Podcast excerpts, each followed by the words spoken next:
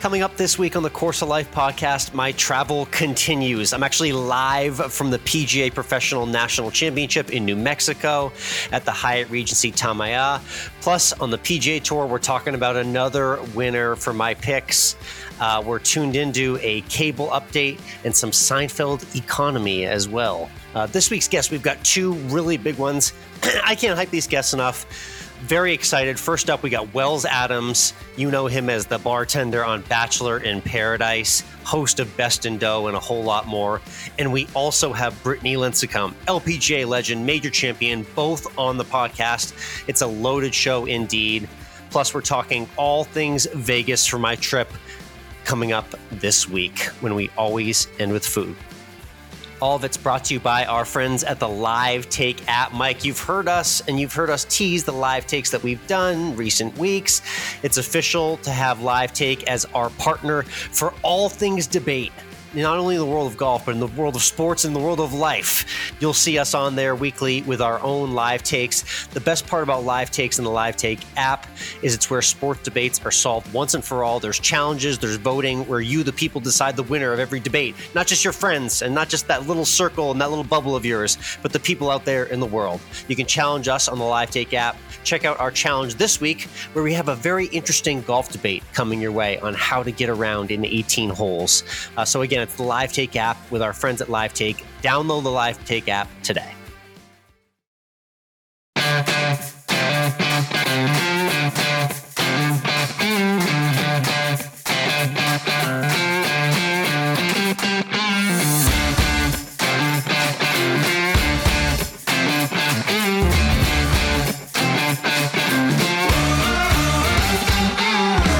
Hello, interwebs, and welcome to Course of Life. We are proud to be presented by our friends at Desert Fox Golf and the Live Take app. I'm Michael, all the way on the East Coast in Georgia, and he's Alex, all the way in New Mexico at the Grand Hyatt Tamaya for the uh, P G A Professionals Championship. We'll talk yeah. about that in a little bit. But first, let's talk about what was going on south of the border at the Mexico Open at Vidanta. It was Jon Rahm versus the field, and the field won, Alex, and that means that you won because you had Tony Finau on your pick list, and he has notched himself a victory at twenty-four under par. Yes, yeah, six wins in his career for Tony Finau, and my sixth outright winner of twenty twenty-three. So a little symmetry there for Finau mm. getting it done. And yeah, that was the storyline all week, was Jon Rahm had Tiger Woods-like odds to win, and lo and behold, he was right there in the thick of things, but he could not get it done as the overwhelming favorite. I faded Rahm. I went with Finau and a few other guys like Brandon Wu and Eric Cole had great weeks. It was a fantastic picking week for me. I had it laid out for Tony Finau. He he loves kind of feasting on events like this, Mike. Uh, I'm going to say this was maybe his most legit win uh, of the four he's had in his last eighteen starts. But but I always notice that he seems to be feasting on these like less than stellar fields is when he has his best weeks. It's interesting. Yeah, that's been the talk about him all along, is that he can't win loaded fields. And, you know, Jon Rahm was there. He was in the final group, or the final group being, because there were three of them in these final groups, yeah. with uh, with Jon Rahm and Tony Finau playing together. Rahm just never seemed to be able to get it going. He, he had one great round in the third round of sixty-one to get himself into good position and get in that final grouping. But other than that, it, Rahm didn't show up the way we maybe expected him to. Yeah, no, not quite. And it's sad because the guy, you know, finished twenty under par, you know, which is interesting. But the way he defended uh, and had and won his championship here last year so authoritatively um, led you to believe he might be a little bit more clutch in the moment on Sunday. But yeah, Finau just absolutely kept pace and kept ahead of the pack that was chasing him the whole way on the weekend. So shout out Finau. Again, I'm saying it, you know, he's won some funky field events, we'll call it. This was a funky field event, but he had a very legit challenger nipping at his heels. So shout out to Finau, the family man, for getting it done again. That's right. So Tony, Tony Finau takes one point three eight six million dollars home. Yeah, solid. Solid for a funky field event, right? Not yeah. too bad. Yeah. And five hundred five sub points, and that's what really matters. So yeah. there you go. He's doing well now. Uh, just a brief shout out to Live Golf, because I feel like that's all they're allotted in today's world, is a brief shout out. Uh, in fact, I, Alex, if you could cut me off at some point, because the time just ends, and go ahead and do reruns of, you know, Uh, Big Dawson's Bang Creek, Theory usually, or yeah. Modern Family, maybe, you know, whatever whatever you think is big. Taylor Gooch wins back-to-back weeks um, over Sergio Garcia in a playoff. So back-to-back yeah. wins for Taylor Gooch. And I think the story here is what you're going to hear in an upcoming Course of Life podcast episode to tease some content I got done here this week, um, because I, we got some interesting perspective from Taylor Gooch on his decision to go to Live, the current state of Live and P G A, some very interesting ideas he threw out. So that, that's going to become a, a topic of discussion in the weeks to come on the podcast. But Taylor Gooch, red hot, back to back. Hey, whatever the hell tour it is, impressive to see him play golf this well uh, two weeks in a row. So shout out to Gooch for getting it done. Let's also give a shout out to the L P G A. We are recording this week's episode early on a Sunday because of Alex's schedule and travel around being out in New Mexico. But uh, past guests were all over the leaderboard in the L P G A. They were, yeah. Uh, Gemma Dryburg. Gemma Dryburg, yeah. yeah. Uh, just, uh, doing great out there. So we'll see how those results pan out. That's the podcast bump is what that is. I just, we just we really just want to pat ourselves on the shoulder right here. You saw Gemma featured. Uh, I met her and interviewed her at the Chevron, second time on the show. Lo and behold, she's she's on a bunch of leaderboards. So if you're interested and you're in golf and you're trying to make it in the world of golf and and you've got a great personality and want to be on the show, then you're going to have to hit me up because the, the podcast bump is a real thing out here. Let's talk about what you've been doing out there this weekend, Alex, in New Mexico at the Hyatt Regency Tamaya. We were there last year. It was magnificent and beautiful. And the Twin Warriors and Santa Ana Golf Course there are hosting the P G A Professionals National Championship. Remind everyone what exactly this is, because I yeah. think a lot of people are going to go, but the what? Yep. So this is the P G A Professional National Championship, like you said, aka the Club Pro Championship. And what this is is a little over three hundred of the best club pros, you know, P G A teaching instructors at your home courses, the courses you and I all know and love and play locally. They qualify uh, sectionally based on where they are in the country uh, for this national championship. And and the coolest part about this is that, which gets very overlooked in the world of golf, Mike, is the top twenty finishers at this event all get invites to the P G A Championship to play in the field alongside the world's best in a major championship. I, that can't be understated enough. That there's no other tournament that presents that type of opportunity. Uh, so it's very cool uh, to be here on site, profiling the players in the event. I interviewed the twenty twenty-two champ, Jesse Mueller, who will be on the show very soon, uh, and got in touch with a lot of guys who played some good rounds to start their week. And we're wishing them the best of luck the rest of the week. For those listening to the podcast right now, the event ran Sunday to Wednesday, final round Wednesday on the Golf Channel to see who gets those top twenty spots and gets to go to Oak Hill in a few weeks. So it's been a great watch. And, and like you know, Mike, Twin Warriors, what a venue. Easy on the eyes for any golf spectator as well, too. Just a fantastic desert golf course in the truest sense of the word. Of course, in the shadow of the Sandy Mountain, which means watermelon. I think we were told that about fifty billion times, and it doesn't, it didn't get old though. So I don't want to, I don't want to say I got tired of it, because I didn't, because you just look up at the mountain, you go, yeah, I, I, this is pretty awesome. It's one of the only places, Mike, where I'll actually get myself up for the, for the sunrise, because it's that mm. stinking beautiful. And that's yep. saying something, especially when you're on vacation. Uh, but it was great to see the first tee times go off on Sunday, get the whole thing started and be part of the action, uh, reconnect with our friend Derek Gutierrez, who's helping run the show here. Uh, but again, those guests will be upcoming. Check out the interviews on social. Again, Golf Channel Wednesday, but on Instagram at C O L Podcast and Course of Life Alex. I did some really cool interviews with some players who are putting themselves in a position to potentially play in the P G A Championship. Let's look ahead to this next week. It is the Wells Fargo Championship at Quail Hollow in Charlotte. twenty million dollars purse on the line. Oof. And uh, two-time champion Max Homa, defending champ. What do we think?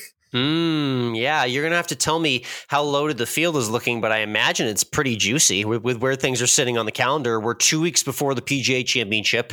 Uh, I've half written the preview, but yeah, Homa's definitely going to be a guy to watch. He's in solid form. He's, guy's made uh, seven, eight million dollars uh, this season on the P G A Tour already playing yeah. golf, and uh, why will he not play well at a course he's already played well at in recent years? So he's probably on the short list, and I'm, I'm sure he's the, the t- one of the top three favorites to win. Yeah, I mean, of course, there's also going to be Patrick Cantlay, who we know lost a playoff. Um, well, he lost the playoff in twenty twenty-two at the Heritage, and he was death, deathly close to winning the Heritage again. So he's been knocking on the door as well, too. So yeah, he, he's a guy with enough form that he can contend as well. yeah, so we'll see how this goes. Always a fun week outside of Charlotte uh, at Quail Hollow. Just nice one of those courses too. You're like, oh yeah, Quail Hollow. That's that's nice there. And Quail that's Hollow, nice. Mike. Remember this. This is one of those courses that has arguably the nicest, most gaudy mansions, like right on the side of of, of, of like the greens on the front nine and around, around the turn. So if nothing else, just do a little real estate watching, even if even if you're not interested in golf as well, too. Yep, yep. I do just want to shout out, by the way, uh, Slovakian and Olympic uh, silver, silver medalist, medalist Rory Sabatini in the field. He did it. He got it. He he just gets himself into fields. But I think he's got some sort of exemption for maybe like top fifty money or all time or something. He again, like Rory Sabatini's Mister Snake It Till You Make It. Don't even ask any questions. Just know if he if he wants to get in a field, he can get in a field. I don't know yes. how he does it. Yes, exactly. All right, let's switch over to Tuned In, where we share what we're tuning into outside of the world of sports. Uh, you know, I was in my car over the weekend, and uh, I'm one of those guys. I have N P R on a lot. I've been doing wow. it here. I'm not, I'm not ashamed of it. Nerd I'm a, alert. I'm a liberal from New England who went to private university, just like you, Alex. And uh, and they had on on on was uh, the show Planet Money. Okay, it's about it's about money and the economy and lessons we can learn from things like that. And they were doing an episode about how Seinfeld has economic lessons embedded within it. And they had Interesting. Uh, on different economists who were talking about how Seinfeld teaches, you know, what it teaches us. This show about nothing teaches us things about the economy. What, did, what, it, what examples yeah. did they cite? Uh, so they brought up the Muffin Top episode. Mm, yes. Which, uh, for those of Great you idea. That don't know, uh, in this episode, Elaine shows that she likes to eat just the top of the muffin and not the bottom of the muffin. And someone at this book event that she's at decides to take that idea and make it into a store. Uh, but he only makes the muffin top and not the whole muffin. And Correct. She tells him, you can't do that. You have to pop the top off the muffin and toss the stump. And then it's, what do you do with the stumps? You try to give them to a homeless shelter, but then they're complaining because they just have the bottom of the muffin and they want to know where the rest of the muffin is. So they bring in the cleaner. They bring in Newman to clean it up.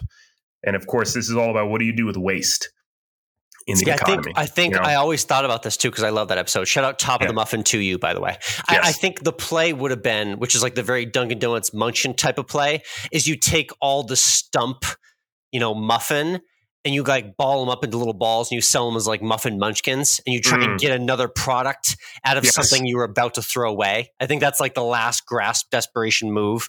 Uh, but nonetheless, that is a fascinating economic lesson within Seinfeld of all places. Yeah. Interesting. It, it is about what you do. And I can say working in a bakery, there are things we do like with a cake and you, when you're icing a cake, you're cutting off the top of the cake. So you make it flat. And it's in particular, which was fantastic. They were making carrot cakes for Easter, cut off the top of the cake, froze it for a couple weeks, and then took it out and made little like cake, cake and frosting cups and did like a layer of cake, a layer of frosting, a layer of cake, a layer of frosting and sprinkle little nuts on top. And then you serve it. It's fantastic. I mean, what could be bad? So bonus always end with food yeah. within Tuned In this week. There you go. There you go. Just for you all out there. Uh, my Tuned In is a, a cord cutting update, kind of. This has always been a topic of conversation on the podcast. Uh, Mike, a renowned cord cutter, me, a renowned cable lover in all mm. aspects of life. I did a half of a cut of the cord. Uh, mm-hmm. uh, A T and T U-verse is essentially, you know, twilighting their U-verse cable service. So they're basically telling you in so many ways, you're going to have to change things up in the next like year or so. So I bit the bullet. I got a discounted rate on A T and T DirecTV Stream, which still has aspects and the box-like component of having cable, except it's all done through a stream in which I can log in. And I will say, so far, I am very efficient. I love the multi-device usage, streaming on my phone and my tablet, my computer. That is amazing. The live sports delay is there. It's a thing. So I really just got to stay off Twitter for an extra thirty seconds is, is the, the, the, the fact of the matter when I'm watching live sports. But overall, Mike, the half cut, a success so far. All right. So we're going to push you to go all the way. You're going to save a boatload of cash when you do because you're already subscribing to Netflix. You already got Prime. You already got yeah. probably a couple other streaming services going on there. So you can you can go all the way.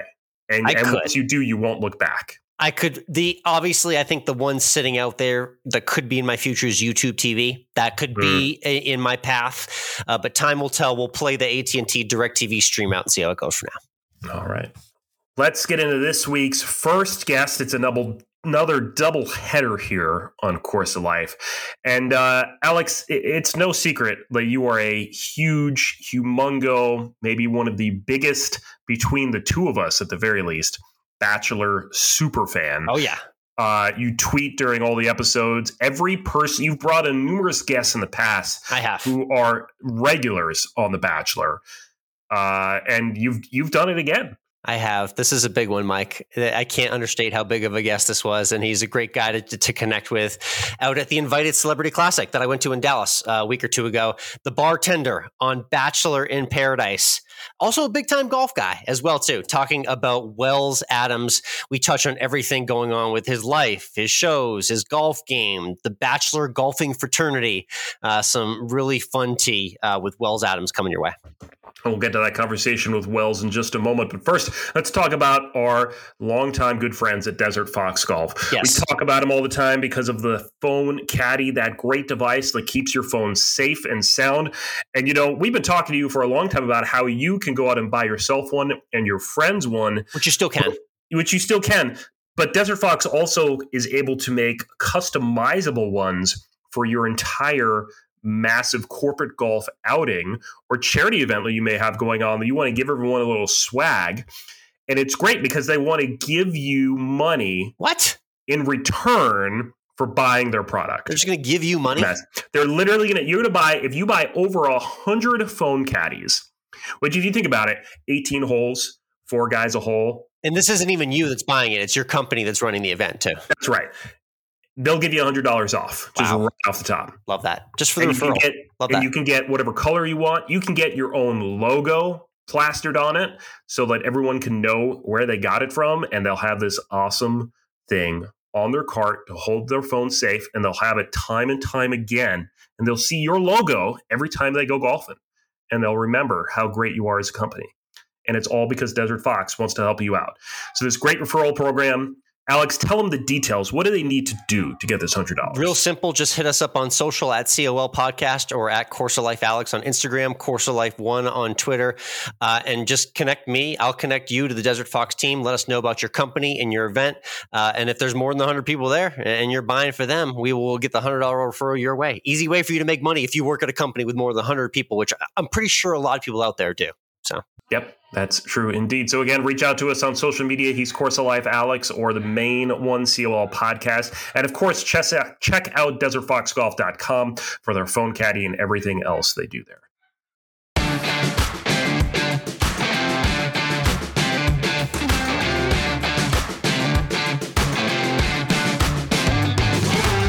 All right, live Course of Life Podcast here at the Invited Celebrity Classic outside Dallas, Texas, here with America's favorite bartender. I feel like I've known him my entire life. Uh, former Bachelor contestant. Tom Sandoval. No, that's America's least favorite bartender. That's right. Sorry, also, sorry, sorry. Also Best in Dough host as well, too. I don't want to sell you short. Wells Adams Thank joining you. us. Wells, how you doing? I'm doing good. I have a beer in my hand right now. So there's there's no cameras on us right now, but I have a beer in my hand, and I need it after what just transpired out there. Yeah, I know. All right. So, you know, tough morning tea time for you. We've all been there. Um, I guess something may have happened the day before that affected your T-ball or what, what went on yesterday evening with the rest of the pro-am here? Yeah, Alex, I'm hungover. Um, I got drunk last night. So here's the thing. Um, you know, when you play a bartender on T V, everyone thinks that they need to make you their best drink ever. And um, that you have usually, to try them all, too? Yeah, you have to try them all and usually God. you have to drink them all. And guess what? I drank them all. Uh, so I'm a little hungover today, but I, I feel great. Uh, I, play, I hit the ball fine. Uh, the problem with Texas is it's very windy here. Mm. I'm not sure if anyone told you guys about that. Um, like there were times we, it was like probably thirty mile an hour winds in. And yeah, it was tough. Yeah, um, Dallas and Houston, crazy weather. I'm in Austin where nothing goes wrong ever. So we always complain about how crazy the weather gets here, but you got the full Dallas experience, uh, yeah. indeed. I was just in Austin, by the way. Oh, nice. What for? I was I was there for a wedding, then I was there for South by Southwest before that. That is the coolest town in the world. There's a sushi place there called... Um, uh, There's so many good o- ones. Oak, Oak something or something is amazing. Anyway, sorry, cut that. But Omasaki. Omasaki, yes. So freaking good. I love Austin. Sorry. Dallas is great too. Amazing foodie town indeed. Um, let's talk about um, a recent golf um, travel that you mentioned uh, on your favorite thing. We got to get to your trip to Augusta and the Masters. I had the pleasure of going for the first time last year. Yeah. I know you had a very similar experience this year. This year. You, what was the most euphoric part about the experience? I think I know what you're going to say. I, yeah. I mean, I think a lot of people have the same experience. Uh, when I came down eleven into twelve, uh, into Amen Corner, I did tear up. And yeah.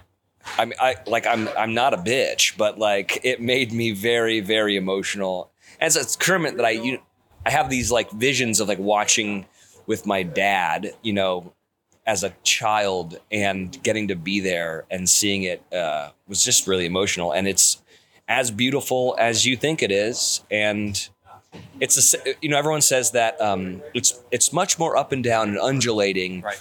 uh, than T V uh, shows. It's shocking. You. But yeah. That's true. The thing that blew me away the most, for people that haven't been to Augusta, the fairways are so wide. You can spray the ball all over the yard. It's the greens that screw you there. And they are, that's the that's the thing. They always talk about how the undulation of Augusta you, you can't see on T V. You can't see the undulation of the greens on T V because they're all turtlebacks. Like, it's insane. If you're not on the right level, you always hear, like, if you're not on the right level, you're screwed. No, you're on a different hole if you're not on the right level. Yeah. So uh, that was something that was just blew my mind. I was like, oh, my snap hook would be still in the in the fairway. It's just getting on the green in the right spot. And those surfaces are so tough, they don't even need deep rough on the course either. So yeah. There's just there's there, none of that, that. That's the thing. There, there is no rough. Like, it's like, it's shorter rough than we have at, like, my home club. Yeah. And still that course, you know, just terrorizes the best players in the world. But yeah, it was it was so awesome. I got to give a shout out to my wife, who that was our my first Christmas gift. Yeah, how did she put together the, the package? I mean, listen, well, she's very be, rich. Yeah, uh, she's got so. some connections with Augusta National. Obviously. Yeah, no, I think she pulled as many strings as she possibly yeah. could, and she said, "Listen, it's." all downhill from here. Like, it's never going to get as good. But I'll tell you the funny story about that. So we always do Christmas at my house. And uh, my brother, who's my caddy, who's here, he's an absolutely wonderful man. Uh, he gave my Christmas gift to me first, which was a round at Cypress Point. Okay. And I lost my mind. And anyone who knows golf knows, like, there's two Alistair McKenzie courses you want to play, and it's Cypress and it's Augusta. And so I was like, this is the greatest gift ever. And my brother was like, I'm going to get the glory for about three minutes. Because then my wife handed me a box full of, like, Augusta stuff. And wow, she just went right over the top there, didn't she? Did, she did. But they were both great gifts. It, this was a banner year at the Adams household. Very cool. Um, I got to mention fellow member of Bachelor Nation, Ben Higgins, is out here too. I'm curious yeah. uh, what the fraternity of golfers is like in Bachelor Nation. I'm sure you played with some. You I've seen Ben's game. Looks like he plays a lot. He gets out. Ben's pretty good. Um, but what's it like in the Bachelor Nation scene? Who, how are the power rankings and who gets out there the most? Well, here's the thing. I'm not a sandbagger like Ben is. Okay. I play to about a four. Ben says he plays to a seven, but that's not true. He is probably a four or five. Uh, Jason Tardick's pretty good. Okay, nice. Uh, I'll tell you who's very good and also a sandbagger. Here's your headline. Chris Harrison plays to like a six. He beats us every single time we go and play. But I actually had, we had um, a member guest last month at my course in L A, and I brought Ben out. He had never seen my home course. He came out, beat me, and yeah, he's pretty good. But I'm going to beat him this week. That's all that really matters. Okay. Yeah. What are your thoughts about uh, this format? Um, I've seen you play with the ladies earlier this year. I was actually just with the ladies in the Woodlands yesterday for their major championship, the Chevron. And um, the, obviously the Pro-Am format, mixing celebrities and athletes like yourself with the world's best. What do you enjoy about seeing the best up close? And what do you, what are you trying to take away, at least, if anything? Yeah, you learn a lot. I mean, you know, I played three, four times a week. Uh, when I'm not working, and you run into bad habits. And when you watch these these pros, um, and like, the, the, I think the thing that us amateurs don't do very well is like have a routine and like constantly stick to it. Right. and, and these guys do it so very well. Also, we all like sit on the driving range and, and bang drivers. And I don't think that's the play. I think it's chipping and putting is the thing that you see that they're so much better than us at. Like, they can spray it all over the yard too, but they're able to get up and down for par so much easier than we are. It's one of those things you just got to learn. It's so funny because every time you come to the course, right, you go straight to the driving range. You should go straight to the putting green and work on that. I know. There's the allure of hitting the bomb, but yeah. you know, if you just get up and down right in someone's face, it probably hurts just as much. Oh match, yeah, absolutely. So. Love it. Here we're here with Wells Adams, um, Bachelor in Paradise bartender. You know him from The Bachelorette as well too. Um, let's talk a little bit uh, about what y- your background is, because we have a similar one in that it came from radio. I'm curious about um, your radio background and how that kind of helped you get to where you are today. Obviously, kind of being able to talk in front of different audiences definitely helped you get the hosting gigs that you have now. But um, tell me about radio and the effect it had on your career.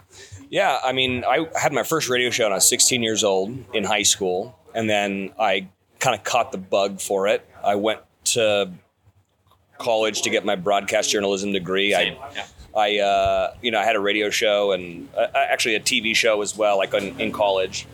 Um, and I worked in Nashville for thirteen years as a radio host, and I did every day part, every format.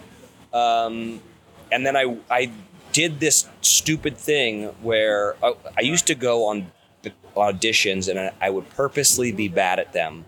So it was radio fodder. Mm. Like, so my morning show, I'd be like, I didn't get the Meow Mix commercial. And this was like the bid at seven forty-five in the yes. morning, right after the traffic. Yeah. And I would go over like lines with like my intern or my co-host and I would be terrible. And then I wouldn't get the part and I would be crest, so crestfallen the next day. And I went and did this for The Bachelorette. And guess what? I was the right amount of douchey for that show. And then I went on it. And then after that, I think they realized that I was good at talking. Um, and I was also good at making an old fashioned. So they made me the bartender, and the rest is history. Is it true that you went to bartending school to get better at well, your skills, or you, you, you kind of relearn the craft a, I, as the seasons have gone on? Yeah, so like, uh, there's no money in radio. I'm so sorry for you. Oh no. Uh, yeah, just so my you dreams know. They're yeah. shattered. So I used to I used to moonlight um, as a waiter and a bartender in Nashville, and then also this is when I was doing like nights and overnights yeah. uh, on the radio. So I'd had two jobs, and so I was a bartender and I was a waiter. Was I good? No. Uh, am I good now? Absolutely not. But when I got this bartending gig, I went the first year and just was like, I'm just going to have to make margaritas. It'll be fine. And then I realized that people had a lot more requests of me and my skills. So I went to bartending school. I didn't graduate because I had to leave early to go film. So I still have yet to graduate from bartending school, but I still think I have my A B C card from my Nashville days. So I still can legally make you a drink. Nice. Interesting. And so obviously the drink that we see on Bachelor in Paradise all the time is the pretty much world famous Wells spicy margarita. Yeah. Is there anything specific that's going on in that spicy margarita that different makes it different from the other, or is this a million dollar secret that we're holding on to here? No, it's a Serrano pepper and uh, Serrano. Okay. And yeah, it's not a jalapeno. And it's always funny because it's always a girl who thinks she's a baddie. And she's like, I like a spicy margarita. I'm like, okay, I'm just telling you, this is going to give you explosive diarrhea. And she's like, I can handle it. And then I do it. And then she's like, mm, I can't. Every single year I get a girl that wants a spicy and she can't handle it. And it's so funny. Um, There's always those cut scenes where everyone's just like, another spicy mark? Okay. Yeah, like, no, it makes me think they're down on these, but yeah, no, you can't I, handle too many, right? No, you you can't even finish one.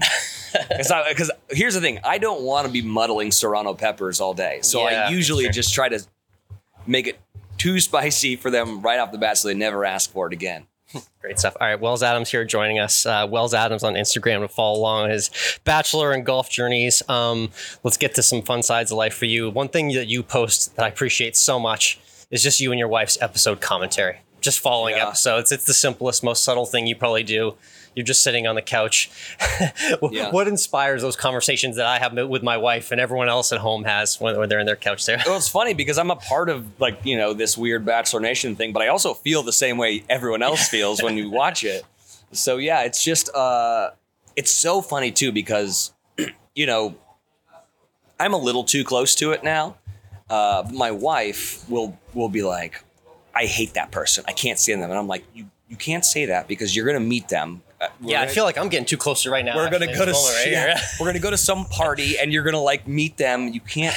And what's amazing about this whole thing is that now she's the host of Love Island. And so then I watch Love Island, which is, by the way, a knockoff of my show.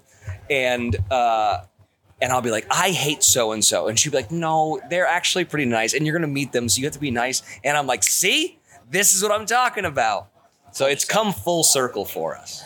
Very neat. Uh, another place where we we see you as well, your favorite thing, podcast. For people who don't know, you do an awesome podcast with a Cyrus sister. Yeah. I mean, how freaking cool is that? Just dishing on pop culture stories with someone who's also kind of that connected to everything going on as well. Yeah. I mean, going back to your question about radio. So originally I was doing, uh, there was a point in which I worked for iHeart and I did three different formats. I did Alt in the morning, a morning show. I did Afternoon Drive on Classic Rock, and I did nights on C H R Pop.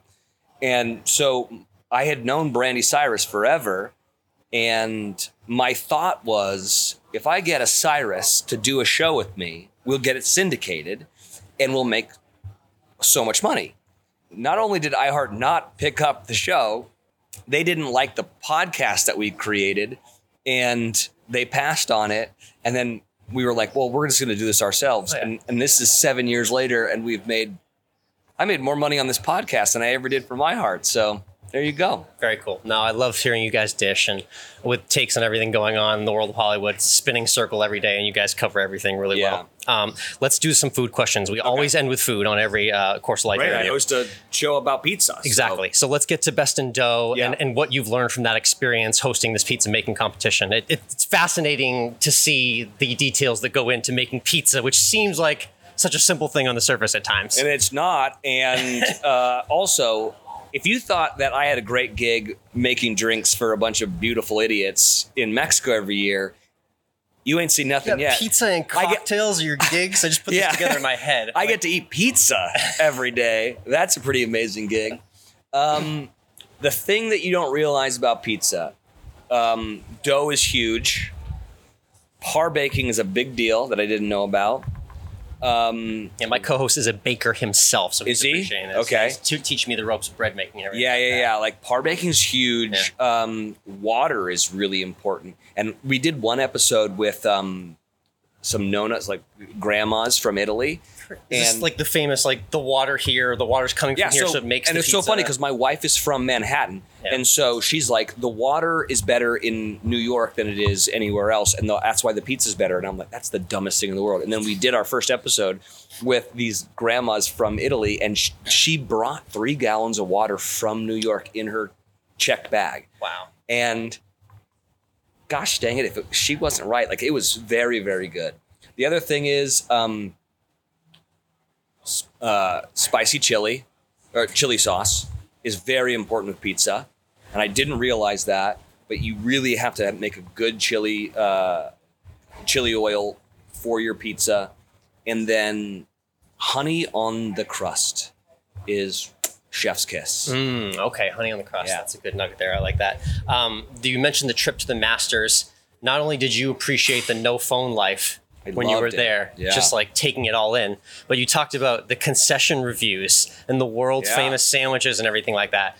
All right, we talked about how the chicken salad was new on the menu this year. The Georgia peach ice cream sandwich was back. But in the end, what, what was your favorite concession item you had at Augusta National? Oh, um, I saw this like on like the, I don't know if it was like Golf Digest or whatever. They're like, rank your favorite Masters sandwich. And I wrote uh, on it like, you don't even have the best one on there, which is the barbecue pulled pork. Mm, yeah. Hands down, I thought was the best one. Then maybe, so Sarah liked the... Um, ham and cheese on rye. I liked the club. Then egg salad, then chicken salad. Okay. Yep. At the bottom was the ice cream sandwich. Wow. Didn't care for it. Didn't hit that. Didn't right? care okay. for it. I, hadn't, I didn't get it last year, so interesting to know. Um, what type of tacos was it on your first date with Sarah?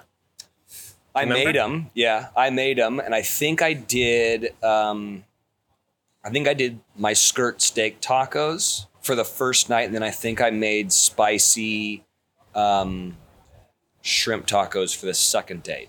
It's always a good combo. Steak and shrimp. Love that. And then the nineteenth hole question is what we like to end with. So you get in the clubhouse, you just played eighteen, and you're sitting down for your favorite meal and drink in the clubhouse. What are, what are you ordering? Ooh, okay. So at my club. Yeah.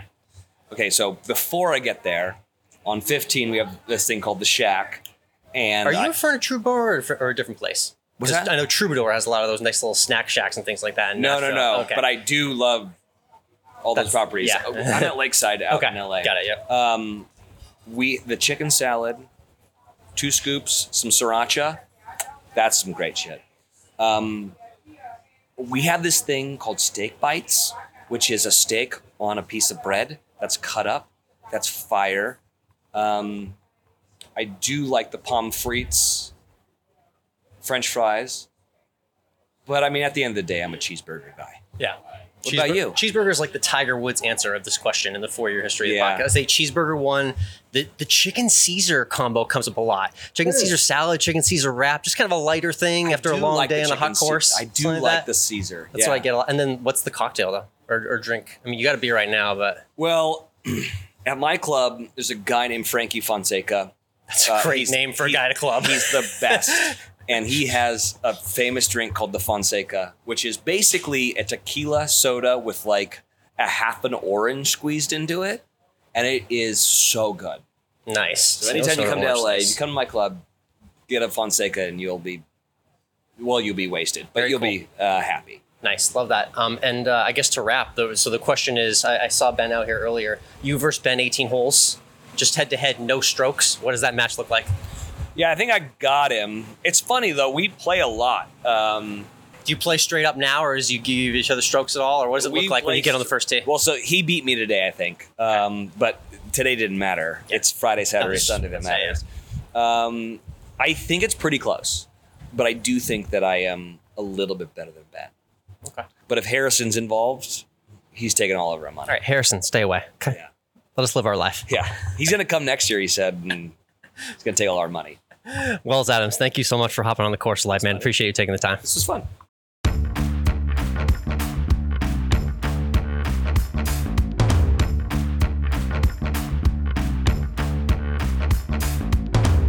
And we're back. Great chat there with Wells Adams. I'm surprised he can remember what he ate on his first date. Oh yeah, because, of course. I mean, it's tacos. You know, everyone loves tacos. I mean, yeah, but I, I don't. I don't remember what I had on my first date with any of the the, the women I dated. Any of your dozens, if not hundreds, of suitors that you had, Mike? Is that what you're oh, saying? You know? you know, I was a ladies' man. Yeah, exactly. Yeah, um, yeah. And my first date was just one beer, ironically. So there was no food involved. Interesting how that uh, works. Okay. Uh, but yeah, fancy uh, taco dinner, and obviously led to love for for Wells Adams and Sarah Hyland. And Mike, how about Sarah Hyland coming over the top, delivering the Masters tickets to Wells? I mean, what what a gift to get from a wife to a husband. Um, just stuffed that in the face of everyone there. Really impressive stuff. Yeah, I mean, if my wife gave me Masters tickets, I don't, I don't know what kind of, you know, I would be forever in her debt, forever. You'd write that so, day and down on your calendar for the rest of your life. The you day know, that you got the tickets too. The day we got married and then the day she gave me Masters tickets. Exactly. The two best days of my life. That was awesome hearing about Wells's Augusta experience. If you love Bachelor Nation, there's a lot more where that came from. Uh, we have great guests on the Course of Life from all walks of life, from Hollywood to professional sports and beyond. Uh, so be sure to subscribe right now. Follow us on I G and Twitter at C O L Podcast, Course of Life One. And uh, we thank you for tuning in as well. All right, let's get into the second guest of our doubleheader here. And we're going back to just a couple weeks ago, Alex, when you were at the Chevron Championship. You, you've been traveling all over the place the last few I'm weeks busy here. Man, yeah. And uh, you talked to a lot of L P G A stars there. And you caught up with one in particular who's the only woman to ever shoot under par in a P G A Tour event.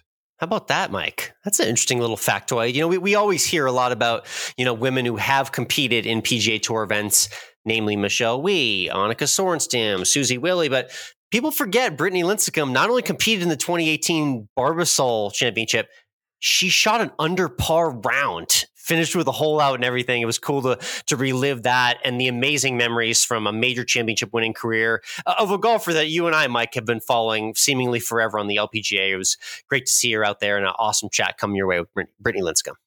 We'll get to that in a moment as well. But first, let's talk about our partners at Swing Juice. We talked to you about them the last couple of weeks. They make cool tees, polos, yep. uh, you know, everything. A sweet logo. They they sent me a care package and the wife approved of everything. Yeah, and I got a package. Golf and hip hop hoodie that I was wearing out at the course yesterday, and I got multiple compliments on it. You know what I mean? Just that nice swag from Swing Juice. We love what they make. So check out swing juice dot com. Promo code life twenty for everything they have to offer in their online store. We love Dakota and the Swing Juice team. So again, check out swing juice dot com, promo code life twenty to save today.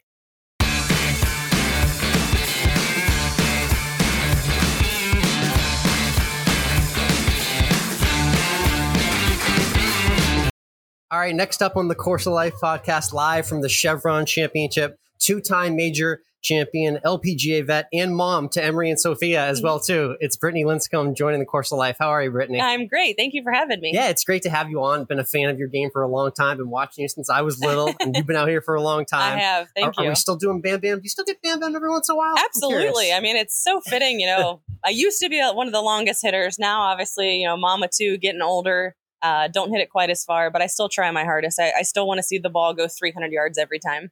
That's good. I mean, talk about that that revolution with, with getting longer. I, I mean, you see it in every tour uh-huh. now. Obviously, you were definitely at the forefront of that, but mm-hmm. um, it takes a lot more to compete distance-wise out here these Absolutely. Days. You know, um, I mean, you don't need distance. Obviously, you see some of our shorter hitters that just, you know, get it up and down, amazing putters. Yeah. Short game is definitely key. Um, but, you know, fans, I feel like, like to see people hit it far. And um, I always say, even if I hit it, you know, three hundred yards in the rough, I still have a wedge in my hand, so it's not that big of a deal. So I feel like distance, you know, when I see young kids, I'm always like, hit it as far as you can. And then we'll work on, you know, getting it back into the fairway. Cause you can't, you can't, you got to learn how to hit it far at a young age and, and, you know, kind of use that growing up. It's hard to learn how to hit it far once you're older. You know what? I'm, I'm the exact testament to that because I've been playing the game my entire life, but I still can't crack a drive like further than two fifty on the day. So, you know, you're right. There is some early onset learning mm-hmm. to the distance thing. Um, and speaking of, of yourself growing up, Uh, playing and learning the game, one story that I found very interesting is that you actually did something that I did when I was a little kid that got me hooked into the game, which was you were a sign girl as a yeah. kid. Tell me about that volunteer experience when mm-hmm. you were little and kind of the significance of what that meant to you. Yeah, actually, Laura Davies gave me that name, Sign Girl, when I uh, turned pro and I came out here. You know, Laura Davies, John Daly, hit it far. I love watching them play. And I did the standard bearing for them at the J C Penney Classic back in the day at oh, Innisbrook, nice. Which was in Tampa, uh, just down the road from my house. I played that course once. Oh, it's yeah, so beautiful. beautiful. Um, so I just, I love watching them. So when I came out on tour, I brought the picture, of course, and I showed Laura. And so she just kind of nicknamed me the Sign Girl, uh, kind of around my rookie year on tour. So it's been a joke that we have all the time and, um, just a cool experience. You know, we see, yeah, we have young kids out here doing it all the time. And I just feel like getting them inside the ropes and, and seeing what we do firsthand. I feel like that just inspires them to want to be golfers one day. Yeah. And there's, there was that cool kid factor of like being inside the ropes and seeing the tournament mm-hmm. firsthand that yeah. I learned really fast. I, there was a P G A Tour Champions event when I was a little kid in my mm. hometown in Massachusetts. So I got to walk eighteen holes with Gary Player, oh, eighteen wow. holes with Arnold Palmer, eighteen holes with Lee Trevino. And I saw the greats like firsthand, and that yeah. like, absolutely got me hooked. So, oh, absolutely. Highly endorse. Yeah, I love that. It's cool. Very cool. So what's it like for you now? Obviously, balancing game and life is very different. You remember that you have that memory of a kid. Now you've mm-hmm. got little ones of your own. Yep. Um. So how do things take priority in, in a fifty-two week year for you? Yeah, you know, it's a little bit different. Just uh, time management is a, is a little bit different than it used to be. You know, I used to kind of just go out and practice whenever, you know, right. do, do have my own schedule. And then we had our first daughter who's now three and a half and, Uh, you know, you kind of just work around her schedule a little bit, you know, take naps when she oh, takes yeah, it's naps. Their world. It's not yeah, yours anymore. Totally. uh, we play a lot of toys. Um, and now with two, obviously, just it makes it just a little bit harder. You know, we have uh, my parents travel with me every week, which is great when I have the girls out. And uh, we have a great daycare on tour with Smuckers, and they provide daycare for us. So that's fantastic. You never have to worry. That's awesome. You know, they're, it's the same ladies every week, and you never have to have to worry about them. So I know they're safe when I'm playing. And Um, so it's just a little bit different, you know, time management meant of just going out, getting my practice done early, and then spending time with the girls in the afternoon. Very cool. Um, one career highlight that I want to get to that should never, ever be overlooked. And I want to mention, I want to mention in every interview you do for the rest of your life yeah. is that you did compete in a P G A Tour event in twenty eighteen. Mm-hmm. The second woman ever to break par in a P G A Tour event as well, too. Very cool. I'm curious, uh, that twenty eighteen uh, Barbara Saul event that you competed in. Mm-hmm. What did you learn from that experience? And still, like, to this day, kind of looking back on that week, mm-hmm. what did that mean to you? It's just uh, learning how to control my nerves. You know, I actually talked to Annika Sorenstam leading up to it because she uh, did it. And just learning how to, I was so nervous, just learning how to like calm myself down and just to, you know, the first couple holes, you know, I was so nervous. There's so many people watching, so many fans, so many, so much media attention. Um, it just, so learning how to control my nerves that week and then just taking that into, you know, regular tournaments, next major that I had to play, um, just kind of learning how to like, just handle all those emotions. Uh, it was pretty crazy, but it was super great. You know, I was so worried that either fans or the, the P G A guys weren't going to be very accepting. And they right. were actually very, everyone was welcoming and everybody was very cool. And it was an awesome experience and glad I did it. That's cool. What, what was that um, like phone call or the moment you found out that that was going to happen? Like how, how did that come to fruition? Yeah. Steps before there. So my agent and the Barbara Saul sponsor are great friends. And he said, hey, you know, I have this spot, you know, I would love to give it to Brittany. So of course my agent called me and we talked about it for a very long time of, of pros and cons of, Of also, how that am I would being look. Pranked too? Is this a prank? I know, right? um, I, I, like I said, I saw Annika Sorenstam do it. I've seen yeah. Michelle Wee do it. I thought it would be really cool to try someday. Um, the golf course was was great. It was going to f- uh, set up really well for my game, but we got like four inches of rain leading up to it, so the golf mm. course played really long, okay. um, which was unfortunate. But um, you know, shot even par. I holed out on the last hole, which was cool. The par five, which was cool. So uh, a lot of highlights. Very cool. Um, as we uh, get into what life looks like now in twenty twenty-three, um, when you navigate newish courses like this, mm-hmm. first off, how much experience do you have with the course? Have you, have you played them any time? I've no? only played nine, um, okay. and the nine is spectacular. The driving range and the chipping green, and like I would, if, I, I hate practicing. Everyone knows that about me, but if I had this practice facility, I probably yeah. would do it a lot because it's just so beautiful. It is expansive. So when you first get out to mm-hmm. a new course like this, are you just like eagle-eyed, like looking for everything? Are you looking at pin positions, ball placement? What, what are the what are the keys to learn the golf course the fastest? Yeah, so um, definitely played nine holes yesterday. We're going to play nine holes today and then nine holes tomorrow. Um, eighteen holes is just too many. I'd rather break it up into days and, and, and take yep. more time on those nines. Um, so definitely, you know, picking targets off the tee is very important, but even more important is just kind of around the green. There's a lot of false fronts, a lot of balls where they can run off. Uh, a lot of tight chipping areas. So we've done a lot of chipping and a lot of putting uh, kind of on the golf course just to kind of get a feel for how things are, getting a feel for how the bunkers are going to play. Um, but just definitely, you know, missing it in the right spot. Never, don't miss it in the low spot. Yes. Um, it's a game of misses. Everybody knows that. So it's just kind of where do you want to miss it? And that's kind of what we try to figure out. Well said, indeed. Um, so uh, I'm curious um, in terms of uh, prep for an event like this, um, will you hit uh, putts to like every pin position that you're going to see? And, and what's that scouting like? How much is that you versus your caddy and the rest of your team, you know, leaning in a moment like yeah, this? Yeah, definitely lean on the caddy for that because obviously we've never been here before. So we don't know, yeah. you know, other golf courses in years past, we know exactly where they're going to put the days, you know, might be different each day, but it's it's definitely in the same vicinity. So uh, we have little discs and my caddy will throw them down in various places, probably five or six different spots and just kind of hit a few putts to those. I like to write in the yardage book which way they broke. Uh, especially if they're a little bit tricky, you know, on a fall line, um, just to kind of write it down. So maybe if I have that putt in the tournament, I'll, I'll already know and I can be confident with that putt. So yeah. um, definitely doing a bunch of that and um, just kind of learning the speed too. It's that speed is very is a very good one. Yeah, no, putting all over every part of the green. Very important for learning courses. Mm-hmm. Got to get on, get good on the greens first and foremost. yeah. Um, Brittany Lincicome joining us here on the Course of Life. Uh, let's get to some fun conversation now. I love following on Instagram. I think it's at Brittany one golf. Um, and you were very excited this week mm-hmm. about something notable. Uh, is this the nicest courtesy car that you've ever gotten? I don't know. It might be. It's got to be up there, right? It's definitely, yeah. I, I think it is the, the nicest by far. So when I checked in originally, um, I have my mom and dad, both daughters. So I have two car seats, stroller, golf bag, lots oh, of bags. Wow. Um, I got an Expedition, like a, a bigger vehicle. And then uh, today they were like, hey, you know, we have the Bentley Reserve for you, past champion.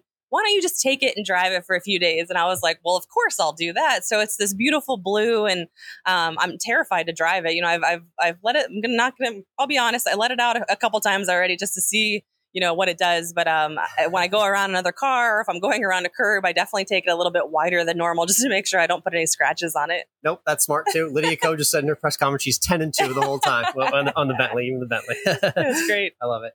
Um, one other thing, unfortunately, different level of transportation. Uh, we both got bit by some airlines recently. Yeah. Uh, you, you had an issue with Delta. I was part of the infamous uh, Southwest Airlines Christmas time meltdown. Oh, that kept no. me at my wife's family for an extra week. Oh, no. Um, so there was a lot of that craziness going on. I got a great refund out of that. But oh, good. Um, fortunately, um, what, what's was that your worst travel experience with Delta, or what sort of nightmares you had recently? Yeah, you know, it just made it that much worse because I had my now eight-month-old daughter with me. Yeah. So if it's my, by myself, like, it's not a big deal. It is what it is. No big deal. But um, having her with me made it a little bit more challenging. So they canceled my flight twice, and I wasn't going to risk, you know, sticking around with Delta for one more day. So I actually ended up booking a Southwest flight on my own and yep. flying home that way just because I was I was terrified. But I got a lot of miles. I got refunded. I got some credits. Um, they, they did what they needed to do to kind of make it right, which was great. But, um, you know, anytime you're traveling with a child, it's obviously you just want to get from point A to point B yeah. in the quickest amount of time. And that was going to be a red eye. So I was hoping she was going to sleep the whole way. So my Southwest flight, I had two stops going home, which is not ideal, but uh, we made it and, and it all worked out. Let's uh, get into that quickly. The traveling with kids. A yeah. buddy of mine just had his third kid. A lot of my, my friends have kids and they're traveling with them constantly. You travel a lot with your kids. Mm-hmm. I can tell. What what are the secrets? I know it's really hard to pick like the exact right time of day to fit yep. it in, maybe with the nap or mm-hmm. maybe before. So mm-hmm. what, what are your tips for traveling with kids? I feel like both my girls are great sleepers on the plane. I mean, oh, okay. obviously, if you, yeah, super lucky. So if you can plan it around a nap, that's obviously ideal, but you never know what the airline's going to do. So uh, definitely don't let them sleep before you get on the plane. That's a no-no. Uh, have lots of snacks. The three-year-old loves to have snacks on the airplane. Uh, we have an iPad, obviously, for, for some movie time, but um, even both girls, you know, from Tampa to Houston coming up here, they slept the whole way. So uh, I'm pretty lucky, but I, I, I imagine some parents are not as lucky. So yeah, no, good sleepers. Wow. Good yeah. Deal. All right, cool. Let's get into our random rule question here. Oh. This is not a quiz on how well you know the rules. This is a funny question about a random rule. So just tell me when to stop. Stop. All right, let's see. Oh, no. Suspend play. All right. So these rules are about when uh, play gets suspended. Do you have any random story about like when play gets suspended or like has the horn blown in your swing or like what, what, what's a weird Actually, story like no. That? They, they're pretty good at judging, you know, where players are on the golf course. Yeah. So I've never had one in my backswing, thank goodness. But they definitely come at the worst times when you have a five footer to save par and you have momentum going your way and you just want to tap it in. But obviously then you have a hour or two rain delay and then you got to go back out and try to make that five footer. That's a little bit tricky, but um you know obviously they, the rules officials can't handle the the storms and you just got to do what it does. But have you had like the rushing in to get seventeen done to finish your oh, round yeah. late yeah. at night? Have you done that a lot? Late at yeah. night for sure. Darkness. I will play if it is pitch black. I am not coming back to play one more hole, and everybody knows that. Like Britt will be on eighteen tee box while you're putting out on seventeen. Yep, the Once the flag goes in, I'm going, you know, just just to try to get it in so we don't have to come back at seven a.m. the next morning. Amen to that. um, all right, let's get into some food questions. Let's start with the nineteenth hole question, which we ask all of our guests here. We've been asking it for years. The question is vital. It's when you finish a great round, you birdie eighteen, and you get into the clubhouse. This is a really nice one here. This is. Um, what's your go-to order, your favorite meal and drink to order at the nineteenth hole? Oh, goodness. Um... If it's during the day, lunch is probably a burger. I feel like nice country clubs have really good burgers, whether mm. it's a, you know, a bacon cheeseburger or some type of like Gouda cheese or some fancy cheese, you know, on a burger yeah. uh, with some French fries is definitely. And probably these days, a high noon. I, I love the high noon. Nice. Okay, yeah. Good. Getting the seltzer vibe. I like that. Good stuff. All right. Last but not least, we have a little Texas hospitality for you here. Unfortunately, oh. you're a little later in the day, so you didn't get the first pick of snacks. But these are snacks from the legendary Buc-ee's. I don't know if you've ever been. Oh, but yeah. It's a gigantic gas station, rest stop, market, all in one. So unfortunately, some top picks have already been taken off the board early in the day. Just randomly, my husband and I took a trip to the mountains and we stopped at one and it was like a thirty minute process because I went in just to use the restroom quickly with the three year old and then went out and had told my husband how wonderful it was. So yeah. we all went in and it was a huge thing. And the, even the bathrooms are elegant, they too. They are. It's like my yeah. mom walked out. I took my mom there for the first time. She was fascinated by Buc-ee's. Those are the nicest public bathrooms I've been in in years, Alexander. Amazing. So, yeah, Buc-ee's is a lot of fun. Okay. Then we got the jalapeno cheese puffs. We got mm. the Nutty Bites and the chocolate meringues left. Which one do you want to make yours for the week here? I think I'm going to go Nutty Bites. Yeah. That seems pretty, right pretty up my Texan alley. Too. Yeah. Cinnamon pecan, a little spice to it. Yeah. It's got the Texas zest. That's right up my alley. So, enjoy that. Enjoy Thank the rest you. Of the week. Uh, thank you so much for hopping on the Course of Life and uh, look yeah. forward to following the rest of the career. Thanks for having me.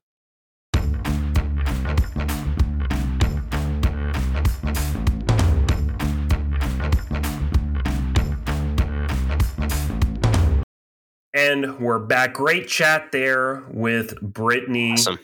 Uh, family circus traveling with her on the road. That's that's pretty. I mean, I think I would have my kids family probably on the road, Mike. Too. Multiple kids on the road, planes, rental cars, hotels. Like, and she's playing professional golf, by the way, as well too. Yeah, and doing pretty well at it. Yeah. So, yeah. Really cool conversation with Brittany there. And, and again, you and I have been watching her for decades, so it's awesome to to finally connect the dots and, and have a golfer on that we we really been watching for a long time out there. And what do we got coming up on Instagram with her later this week? Yes, and after the interview, I did a fun little this or that. You've noticed that in some of my recent conversations. I've been doing some this, this or that's to wrap up, and I asked some funny rapid fire questions to Brittany. So again, C O L Podcast on Instagram. That's the only place you're going to see that uh, for this or that with Brittany Lincicome. All right, let's talk a little N F L draft. That happened this past week. We, of course, had a preview about it just a couple of weeks prior as well. And what do you, what do you think, Alex? How are you feeling about your Patriots after the draft? So it was interesting. You can take a look at the, the Giants board while I, you know, lay into Bill Belichick. What happened was, you know, he went hard in the trenches. He he realized that we were just getting absolutely beat up in the trenches the last couple of years. So he laid it on thick with linemen and interior pass rushers and offensive linemen here. Just literally no skill players at all for the first, like, I believe, four or five rounds.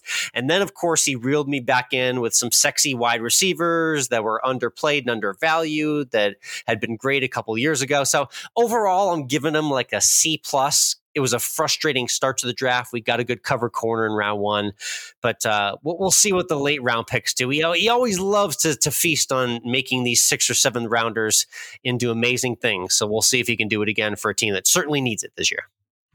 My Giants, meanwhile, it sounds like they had a good draft. You know, I don't know anything about anything other than when the Giants win the Super Bowl over the Patriots. Mm. You remember that twice? Yeah, I do. Yeah. yeah. Okay. Uh, but it sounds like uh, it might be an A for them. Sounds like they might have done pretty well. Yeah. I mean, the interesting thing that we're going to see now is do these players that the Giants bring in through free agency and the draft this season help make Daniel Jones, you know, ten, fifteen, twenty percent better? You know, him at his peak, he's a serviceable N F L quarterback. He got the bag because he got the team to the playoffs at the opportune moment. Him with Brian Daboll and some new chemistry on offense.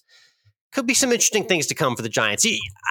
More optimism heading into this upcoming season than we've been able to express in recent years for you. That's for sure. Yeah. yeah. I mean, I think a lot to build on after last year. So, yeah. you know, Super Bowl win or bust. That's what I got to say now. Love it. Let's hashtag always end with food. Yes, that's right. At always end with food for our obnoxious food content as well, too. And there's going to be a lot coming this week, Mike. I mm. had a great time at the resort here, but I've got a Vegas week upcoming. So that that always leads to some good food content. And this is great, Mike, because as you know, I've been to Vegas a couple times. It, it's always been for kind of pretty, you know, hit and run trips. Last time's to see a Patriots game. But this time's unique because I've got a seventy-two hour trip there, but I don't have quite too much of an itinerary. So I did a lot of research with some YouTube videos, and I found all the great food spots, the cheap happy hours, the unique deals on every snack you can imagine. So it's going to be very Vegas food filled. And I'd say it's maybe my most mature itinerary ever. It's got Ooh. nothing past ten or eleven p.m. It's got no nightclubs in sight at all. How about that? I, I mean, welcome to your mid-thirties. I know. Or, or should I say, welcome to the doorstep of your late thirties. Yeah. Oh, God. Jeez. Yeah. either either way, it doesn't sound great. Uh, but the highlight meal, which you'll appreciate, is yeah. going to be Gordon Ramsay's Hell's Kitchen. Right on the strip there next to Caesar's Palace. Uh, Mike, and, and you can check out the menu in your spare time. For the prices that we're about to pay this week to eat at Gordon Ramsay's Hell's Kitchen, I, I'm going to expect it to be served by Gordon Ramsay himself. I, I mean, this better be on a on a gold platter yes. with studded with diamonds that you get to take home with you, because I know it's expensive. You're talking, what, at least one hundred dollars a plate here? I'm, I'm thinking we're, it's probably going to be in that range. Yeah, it is. Yeah, yeah. I mean, I've had some expensive meals. I don't think I've ever paid paid over fifty dollars for a plate of food, though. Yeah, it's going to be probably Insane. one of my more expensive meals ever, but it will be a treat. When in Vegas, you're on the strip, so it'll be a fun time. Lots of food content ahead. Yeah, and hopefully I can I can get lucky either here in New Mexico uh, or in Vegas on the slots or at the roulette table, because I'm going to certainly need it for that dinner. Yep. All right, that's a wrap. That's always ended with food, and that's another Course of Life podcast. Uh, as a reminder, check out the Live Take app, check out Desert Fox, and check out Swing Juice, our friends of the show. Thank you for tuning in. Be sure to subscribe right now, and we will see you next week.